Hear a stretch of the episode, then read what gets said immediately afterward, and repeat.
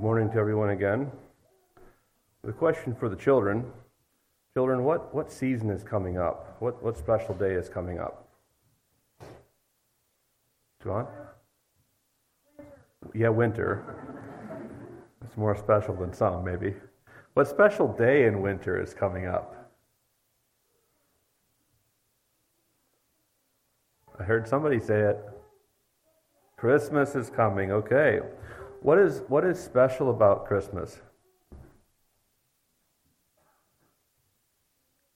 Jesus' birth, okay. Let's be honest now. Is that the only thing that's special about Christmas? What else is what's special? Presents. One one honest one. Yeah, the season of Christmas is coming. I had to think this morning, uh, Alvin's devotional. I appreciate that, Alvin, um, talking about seasons. Uh, Christmas is a very predictable season. It, it comes every winter. It has so far. Um, we look forward to it, we expect it, uh, maybe we plan for it. Um, some other seasons in life we, we can't always plan for, and sometimes it seems those seasons tend to overlap each other, and we feel like we're in multiple seasons at once. So I did appreciate that, Alvin. Thank you. So another year, uh, almost over. Um, I think looking back, uh, it feels like this year has maybe kind of fallen in the shadow of last year. I don't know if you know I'm talking about it or not, but last year was, was very different. And this year, everybody just kind of waiting, seeing um, are we back to normal or are we not? But as we approach the Christmas season, I think it's good to remind ourselves um, the reason for it, why we celebrate it, how we celebrate it. And I think I didn't actually look this up. I think Christmas is certainly the most celebrated holiday in the United States. Um, it starts sometime late October and goes through December. So um, certainly probably the, the, the, most, the most that we, we see uh, around us.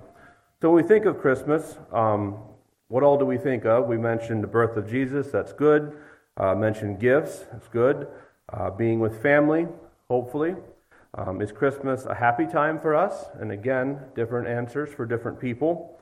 Um, for most of us, hopefully, there is at least a certain amount of joy. Um, there are those who have lost loved ones, those who are separated from loved ones, or even those that simply do not have much for family or loved ones. And it can also be a time of sadness and loneliness, um, looking at those around you that seem to be happy, and for whatever reason, you're not feeling that. And let's remember to watch for those around us who um, appear that way, who are, are going through that, and reaching out, including them uh, in our time of celebration as well.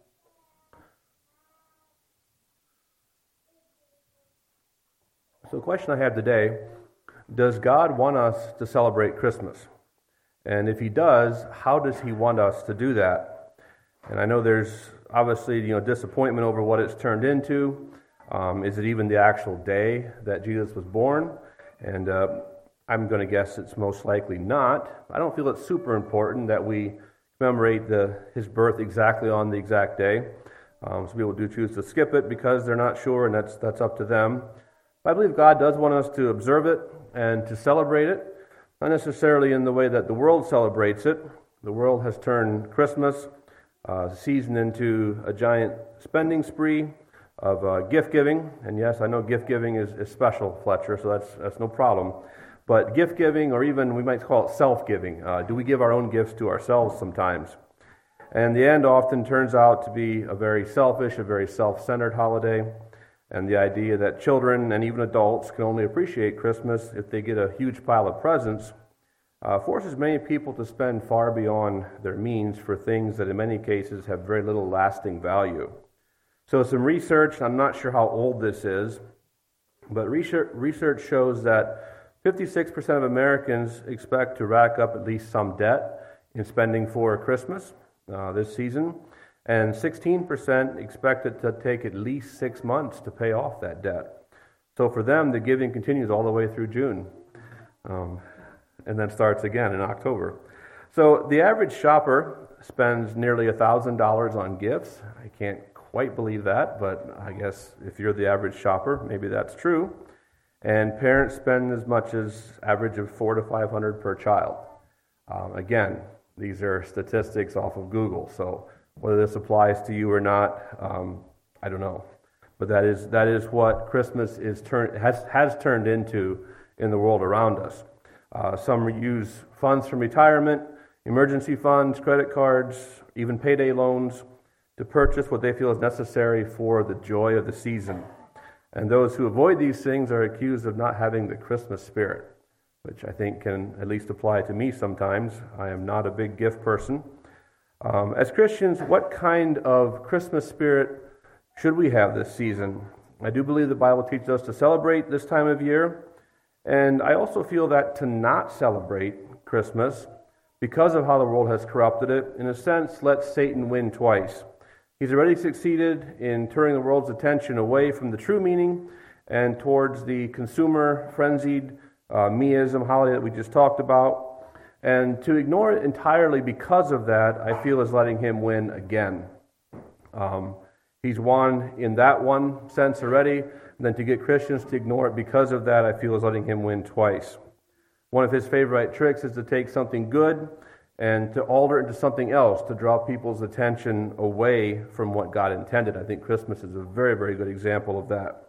A lot of what we see today is simply uh, Satan's attempt to draw people's attention away from the reason of Christmas.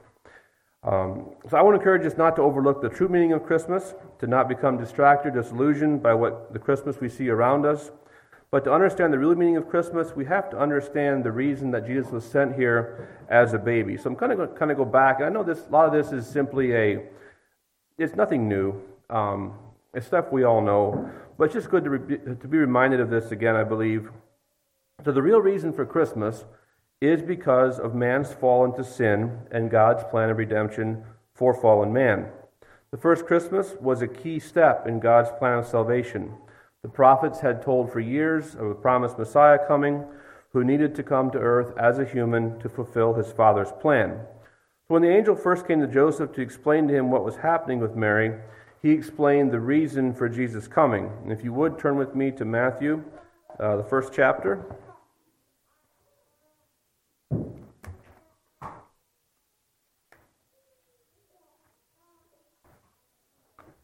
Matthew 1, verse 18.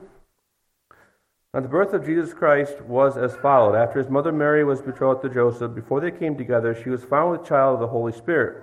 Then Joseph, her husband, being a just man, not wanting to make her a public example, was minded to put her away secretly. But while he thought on, the, on these things, behold, an angel of the Lord appeared to him in a dream, saying, Joseph, son of David, do not be afraid to take to you Mary your wife. That which is conceived in her is of the Holy Spirit. And she will bring forth a son.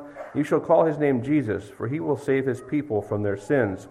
So all this was done that might be fulfilled which was spoken by the Lord through the prophet, saying, Behold, a virgin shall be with child, and bear a son. They shall call his name Emmanuel, which is translated, God with us.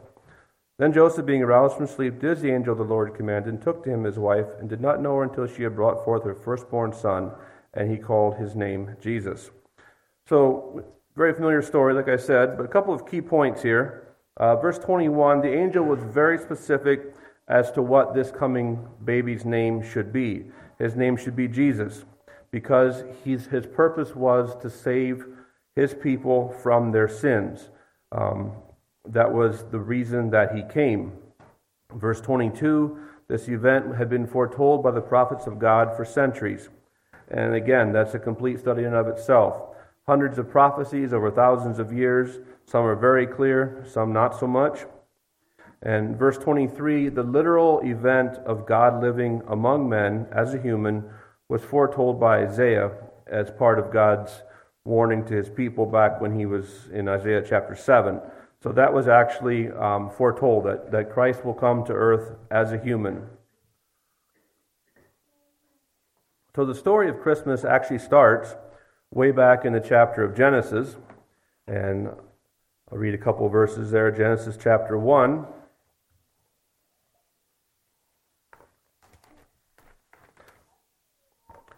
Genesis chapter 1, verse 27. So God created man in his own image. In the image of God he created him. Male and female he, male and female he created them. Then God blessed them, and God said to them, Be fruitful and multiply, fill the earth and subdue it. Have dominion over the fish of the sea, over the birds of the air, over every living thing that moves on the earth.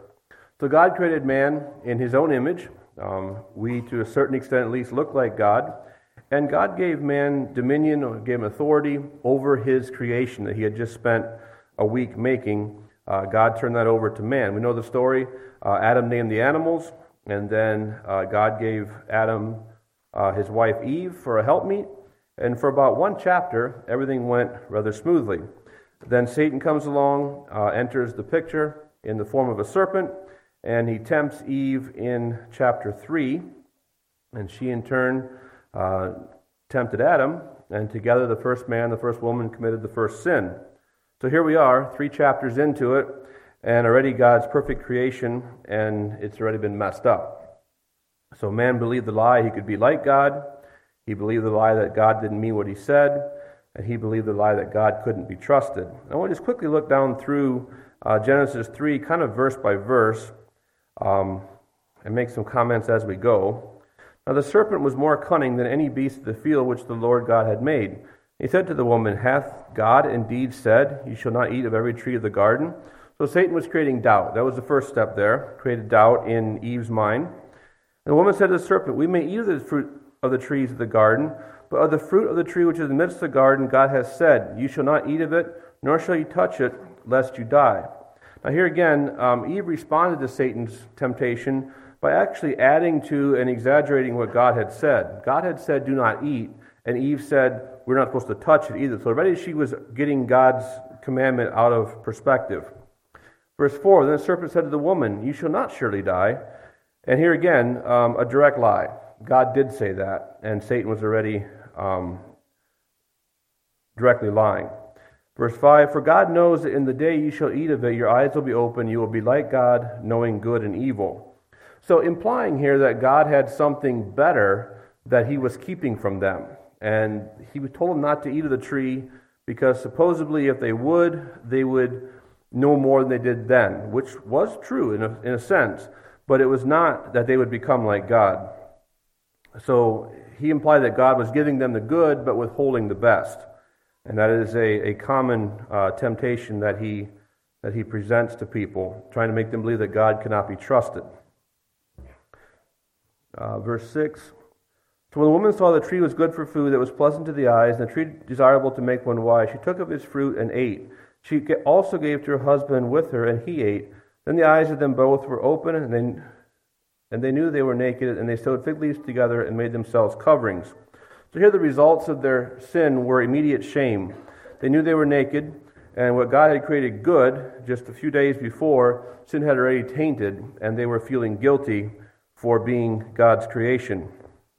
Verse 8 They heard the sound of the Lord God walking in the garden in the cool of the day, and Adam and his wife hid themselves from the presence of the Lord God among the trees of the garden. So I don't know um, if how often God visited them, if it was a daily thing. I, I thought somewhere I read that it was, but I yeah, could be mistaken on that. But they knew that this, this was God coming, and He was coming to visit with them. And instead of looking forward to His visits, they were fearful, and they hid themselves. Then the Lord God said to Adam, Where are you? And he said, I heard your voice in the garden, and I was afraid because I was naked, and I hid myself. And he said, Who told you you were naked? Have you eaten from the tree which I commanded you that you should not eat? So here Adam was um, hiding himself from the very one who made him, which is somewhat ironic there, but anyway. Um, verse 12 Then the man said, The woman whom you gave me to be with me, she gave me of the tree, and I ate. And the Lord said to the woman, What is this you have done? The woman said, The serpent deceived me, and I ate. So they're already passing blame back and forth. Um, Eve blames the serpent, and Adam blames Eve, but in a sense, Adam actually blames God because he reminds God that it's this woman you gave me. She's the reason I felt the temptation here. So, in a sense, um, he's actually pinning the blame back on God, which is actually a very, very, very scary uh, thing to do. So the Lord God said to the serpent, Because you have done this, you are cursed more than all cattle, more than every beast of the field. On your belly you shall go, you shall eat dust all the days of your life. I will put enmity, enmity between you and the woman, between your seed and her seed. He shall bruise your head, and you shall bruise his heel. So, a little hint here of what God had coming in the future, his future plan coming up. To the woman he said, I will greatly multiply your sorrow and conception. In pain you shall bring forth children. Your desire shall be to your husband, and he shall rule over you. To Adam he said, Because you have heeded the voice of your wife, and have eaten from the tree of which I command you, saying, You shall not eat of it. Cursed is the ground for your sake. In toil you shall eat of it all the days of your life. Both thorns and thistles it shall bring forth for you. And you shall eat of the herb of the field, and the sweat of your face you shall eat bread, till you return to the ground. For out of it you were taken, from dust you are, and to dust you shall return. So God passed judgment on them and in their future generations. Um, pain in childbirth and needing to raise food from an earth that was no longer friendly, um, instead became hard to work with. I don't know if, if Adam and Eve ever sweated before this point, but at this point they began to, to sweat. I don't know if that was something that God added in there. I'm assuming it probably was. So sweat is also part of the part of the curse in a sense, as well as the thistles and the thorns. And then if we keep on going, uh, Adam called his wife's name Eve because she was the mother of all living. Also for Adam and his wife, the Lord God made tunics of skin and clothed them. Then the Lord God said, Behold, the man is become like one of us to know good and evil. And now, lest he put forth his hand and take also of the tree of life and eat and live forever. Therefore the Lord God sent him out of the Garden of Eden to till the ground from which he was taken. So he drove out the man, and he placed cherubim at the east of the Garden of Eden, and a flaming sword which turned every way to guard the way to the tree of life. So by the end of the chapter here, they were driven out of the garden entirely. Um, their life had changed from living in a paradise to being forced to work for everything that they got. Um, pretty much kind of what we are used to today. Uh, everything was, I shouldn't say everything, uh, life became more difficult. Uh, reality was, was a, a, very difficult life, the results of their sin, and um, it was no longer just all one, one big pleasant experience anymore. So, was all this a surprise to God? Um, was he surprised that the people he created uh, had disobeyed him? Um, did he expect his creation to reject him? And we could ask why he gave man a choice if he knew they would choose against him. We could also ask that if God's only good and everything that He created is good, then where did this evil come from? Uh, did God create Satan? Big question we won't try to answer today. But a couple of these questions I do want to answer. Um, number one, God is only good and hates evil. 1 John 1, verse 5 says, This then is the message which ye have heard of him, and declare unto you that God is light, and in him is no darkness at all. There is no, no darkness um, no gray in, in God. Uh, Psalm 5, verse 4 For thou art not a God that hath pleasure in wickedness, neither shall evil dwell with thee. So God is only good. God has no evil in him. And then if God is good, then everything he created is also good. Uh, Genesis 1:31 says God saw everything he had made and behold it was very good. So God pronounced his creation very good. It was up to his own standard of good. But man, unlike animals, was created with the ability to choose whom he serves.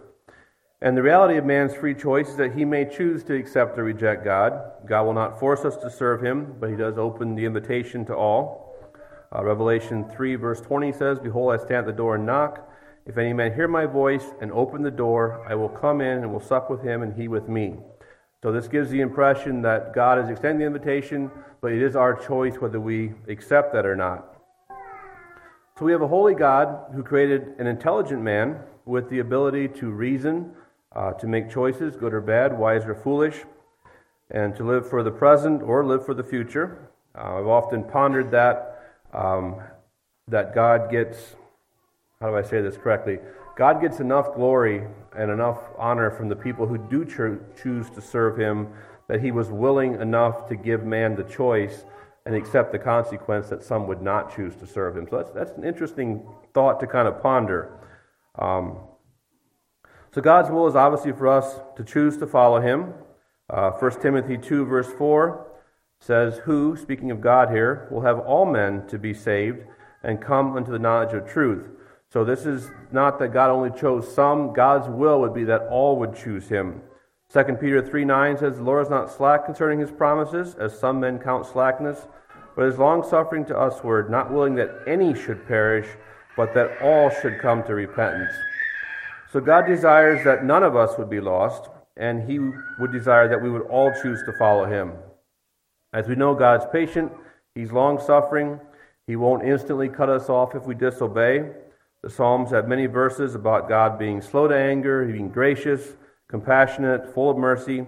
Um, we talked about forgiveness in Sunday school. God gives second, third, fourth chances. Um, as long as there is life and breath, the chance is still um, open to repent. We are also warned that his patience is not indefinite. Um, we do not know what he has in store for us. We do not know when his mercy runs out. We do not know when our time here on earth runs out as well. And we are advised not to test God's patience beyond, um, well, at all. So we come back to the question uh, what is sin? Where does it come from? If God is good, everything that comes from him is good. And we know he did not create sin. And I believe the answer is in James chapter 1. And this goes back to uh, man's choice. James chapter 1, verse 12 Blessed is the man who endures temptation, for when he is, has been approved, he will receive the crown of life which God has promised to those who love him. Let no one say when he is tempted, I am tempted by God, for God cannot be tempted by evil, nor does he himself tempt anyone. But everyone is tempted when he is drawn away by his own desires and enticed. Then, when desire has conceived, it brings it gives birth to sin, and sin, when it is full grown, brings forth death. So this pretty much describes Adam and Eve. Um, they saw something that they desired, their, their human nature desired. They were tempted, they made the wrong choice. And then sin comes from making that wrong choice. So basically, uh, man's given two choices follow God or not, either accept or reject him, either serve, or, serve him or rebel against him. The definition of sin is really fairly simple. It's anything that man chooses that is contrary to the will of God. Again, going back to man's choice. Anything that goes against God's law of holiness, it is the absence of God's righteousness, the lack of moral perfection, something that simply falls short of God's standard. And that seems maybe simple on the one hand, but as we go through our day to day lives, um, sometimes knowing what is sin and not is not always that simple. And um, we tend to think of some sin as being worse than others, but if we go on into the second chapter of James, um, he gives a couple examples here in verse 10. For whosoever shall keep the whole law and yet stumble in one point, he is guilty of all. And he goes on to say that if you commit one but not the other, you're still as guilty as if you committed every, the as if you transgressed the entire law. So sin is sin in God's eyes, no matter how great or small. So if we um, say that God did not create sin, but he did create a man with a free choice, then why does he allow evilness in the world? And the answer, again, is simply that God created man with a free choice, and then if the man has the ability to, within that freedom of choice, to choose what he does, God doesn't always stop him. Uh, God is not responsible. So, so, is God responsible for evil? Uh, we could ask that question as well. And I guess we could ask the same question then is light responsible for darkness? Um, is it light's fault that there is darkness? And that's kind of the, the, the, same thing. The absence of, of light, the absence of heat, is simply cold and darkness. So the absence of God is evil. So when we say, well, why is there evil in the world? That is where God is, is absent. Um, we could not understand God's goodness if we did not see the contrast of evil in his absence. So God created man with the ability to choose and reject him or the ability to choose to accept Him.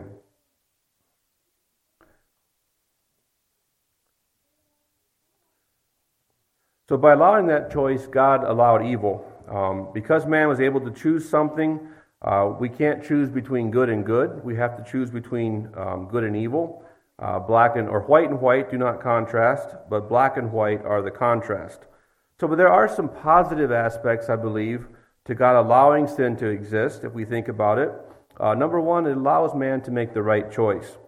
I don't think we fully understand, like I said earlier, how much it means to God for us to choose Him, to choose the right choice.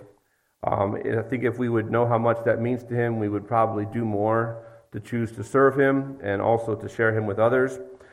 Number two, it gives the holiness of God something to contrast to. in a way that light contrasts with darkness, white with black. Um, the holiness of God is contrasted when we see the evil that results when He is not there, when He is not allowed in control. It allows Him to provide salvation for sinful man, which in turn allows Him to demonstrate His attributes of grace and love and mercy that would be largely meaningless if man was sinless and had no need for them. So God has, God is who He is. He has these attributes. Um, he is full of love. He is full of mercy.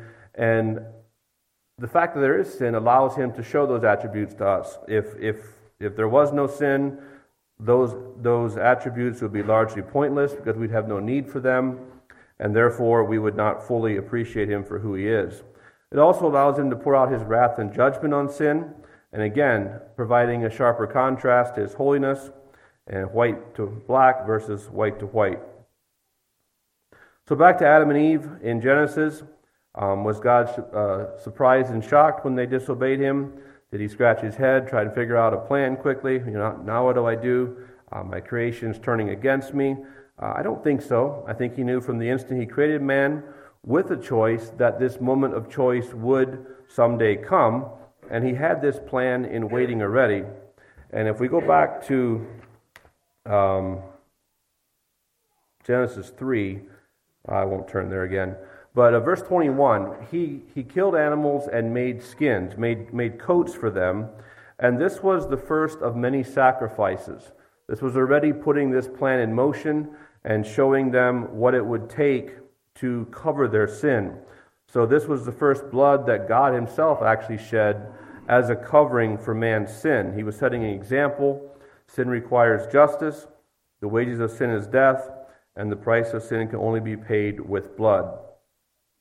So here, in the very at the very beginning, God was already shedding blood in in a, an effort to cover their sin for a future a future time.